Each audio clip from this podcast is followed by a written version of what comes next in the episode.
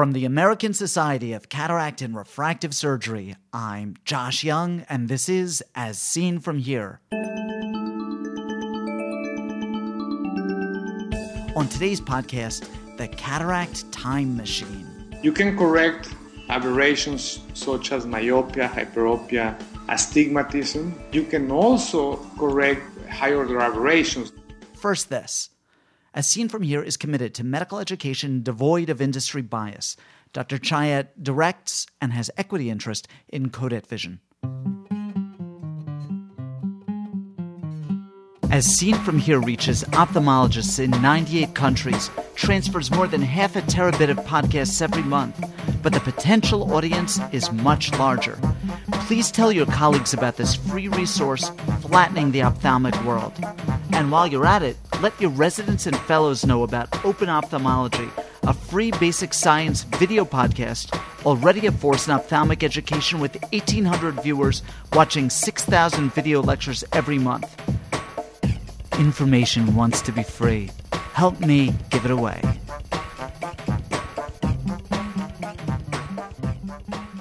I love my TiVo. It's not just the time shifting or the ability to watch T V on my iPhone. No, the greatest feature for me is that little button that instantly rewinds the program eight seconds. One button instant rewind. I wish my phaco unit had a button like that. Imagine this. You see a patient post-op week one, assuring her that her vision would clear, only to discover that her refraction is minus one fifty, or worse, plus one fifty.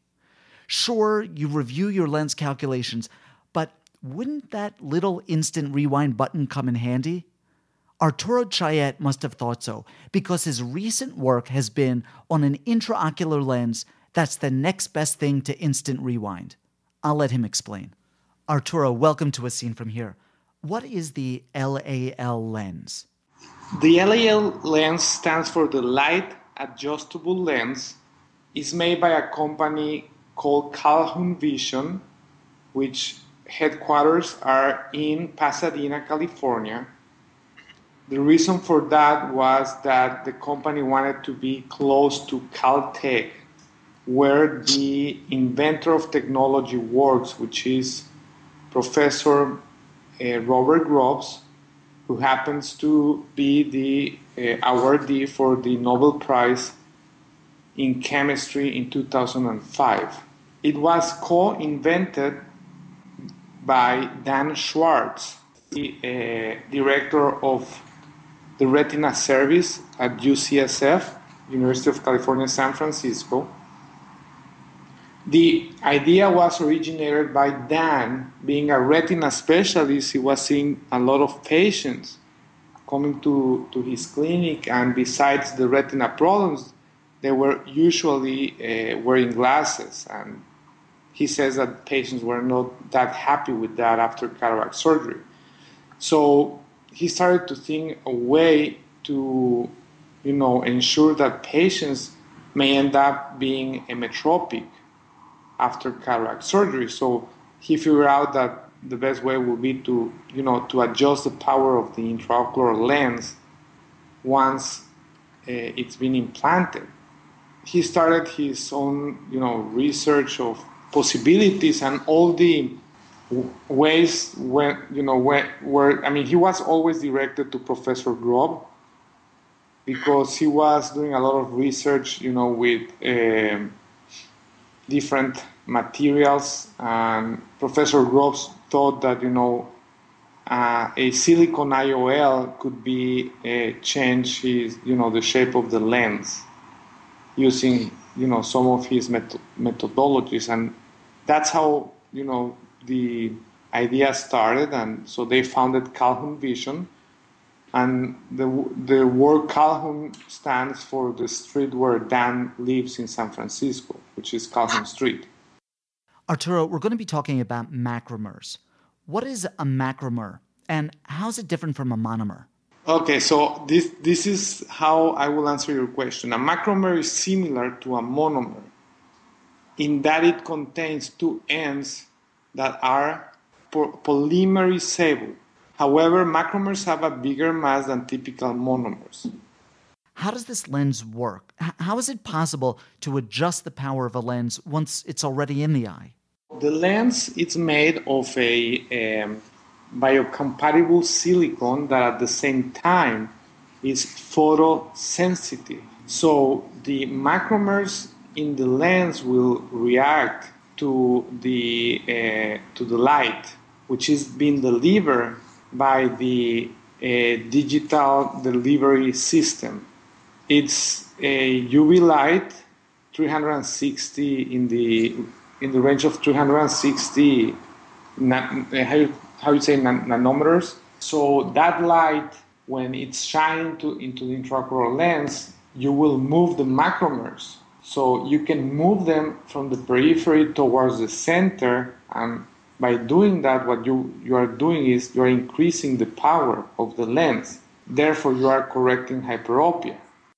Let's see if I have this. My understanding of the way that the lens works is that the laser polymerizes the macromers, makes them turn into polymers, and then the remaining macromers, those that have not been exposed, follow a concentration gradient and thereby kind of reshape the intraocular lens. That is correct. That is absolutely right, yes. What sort of residual errors can be corrected? Can higher order aberrations, for example, be corrected? Yes, definitely yes, absolutely. You can correct the typical, uh, you know, aberrations such as myopia, hyperopia, astigmatism, and then you can also correct uh, higher-order aberrations. Now, that ha- has been done in vitro. We have not purposely done in vivo. Arturo, what is lock-in? Yeah, the lock-in is um, the final, let's say, cure of the lens. Like, in other words, we will use the, you know, we will shine light in a more uniform way to the lens to consume all the macromers. By doing that, the lens now, it becomes a regular lens that will not change, you know, by being exposed to the light, to any kind of light. Arturo, can I get you to describe the design of your study? Uh, first of all, we requested permit from the uh, Minister of Health in Mexico, and then we got approved by our uh, R B I, how you say, the... The Institutional Review Board. In the U S, we call it the I R B. The I R B, correct. Then, uh, under, you know, those guidelines, we uh, just, re- you know, requested patients who wanted to participate in the study, who had cataracts, Had, you know, didn't have any of the exclusion criteria such as uh, macular degeneration, glaucoma, advanced diabetic retinopathy, uveitis, et cetera, and patients who uh, had less than one diopter of astigmatism. So then, all these patients, we did intraocular lens calculations, either using a uh, a scan or using a I O L master, and we uh, aim for the I mean for patients to be after the procedure to be minus one between minus I think minus a half and minus two. Tell me, why did you aim for a myopic result? Well, we actually uh, randomly were aiming for both myopia and hyperopia.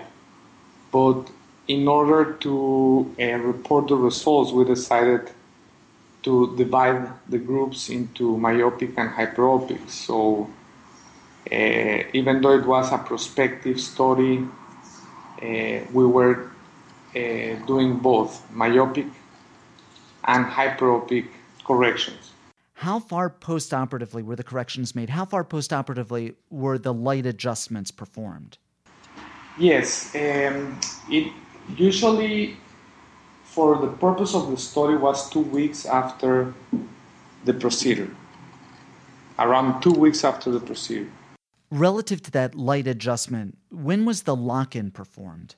Yeah, for purposes of the study, It was done a week after the adjustment. Arturo, why is it that you wait for a week between the light adjustment and the lock-in? It was it was a, a chosen just to make sure that everything was stable, that we had, you know, good refractions, and just just to, to understand better what was happening. But in real life, you will be able to do the adjustment whenever you feel you have a stable refraction and a stable uh, wound architect healing and, you know, stable conditions after cataract surgery. And then you can do the locking as soon as you feel you have a stable refraction in the patient, or as soon as you achieve your desired correction, let's say emmetropia. What sort of refractive errors were corrected in this study?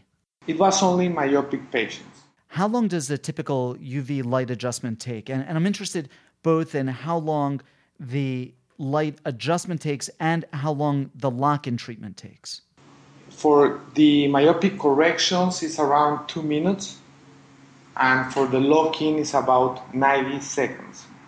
Arturo, what were your results? Yeah, ninety-three percent of the eyes were within a quarter of diopter of the intended correction, and all the eyes, one hundred percent, were within a half diopter of the intended correction.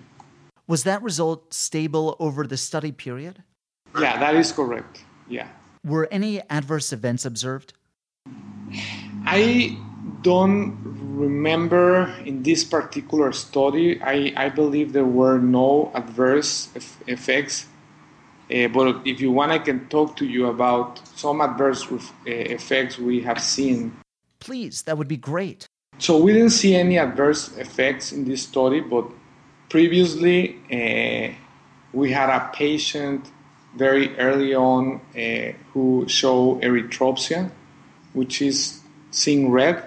Erythropsia? I- I've never heard that word. I mean, of course, it makes sense. I've I've never heard it before.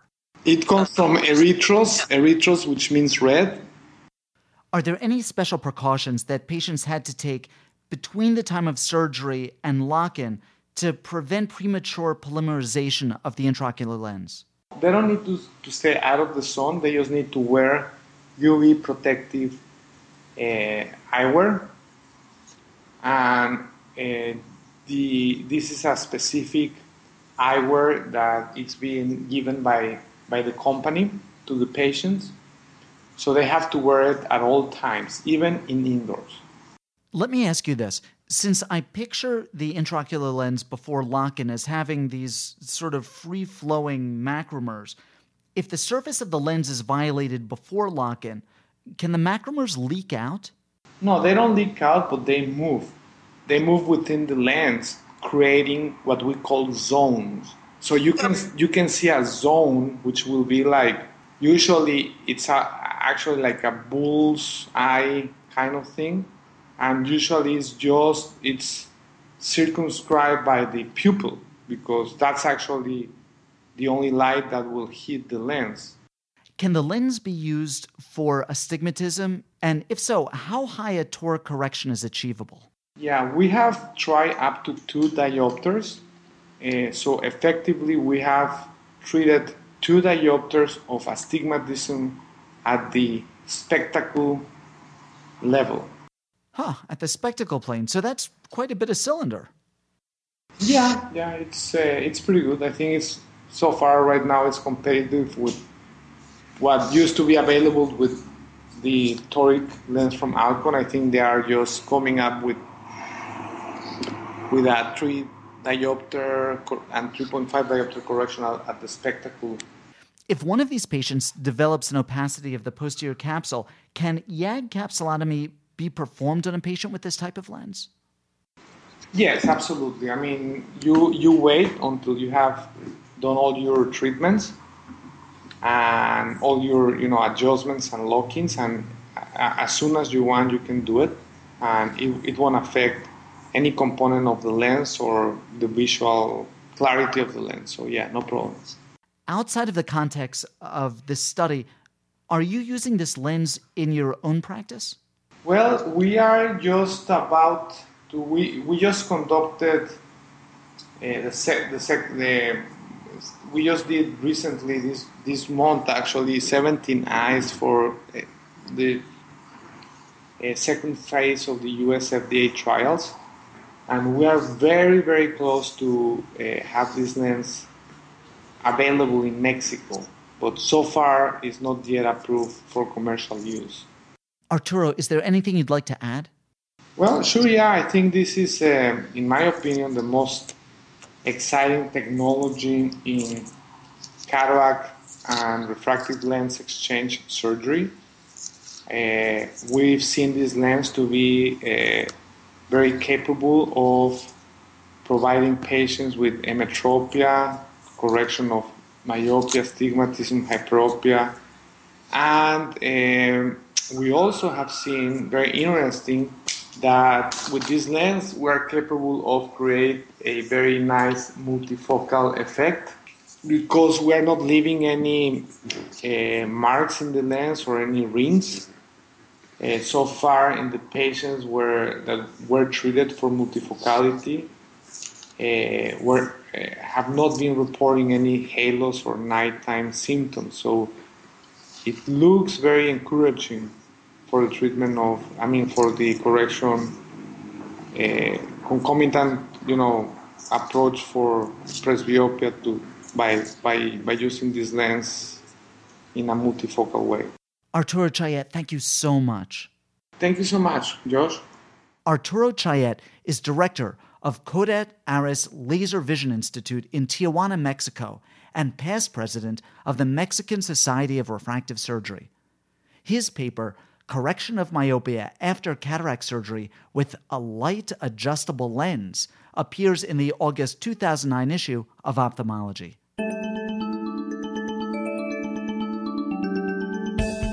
Ask questions of Doctor Chayet or any of our previous guests, or make a comment about any of the topics we've discussed. These interviews are meant to be the start of a conversation in which you participate. Write to me with your questions or comments at j young m d at gmail dot com. As Seen From Here is a production of the American Society of Cataract and Refractive Surgery. Be a part of the next podcast. I'm Josh Young.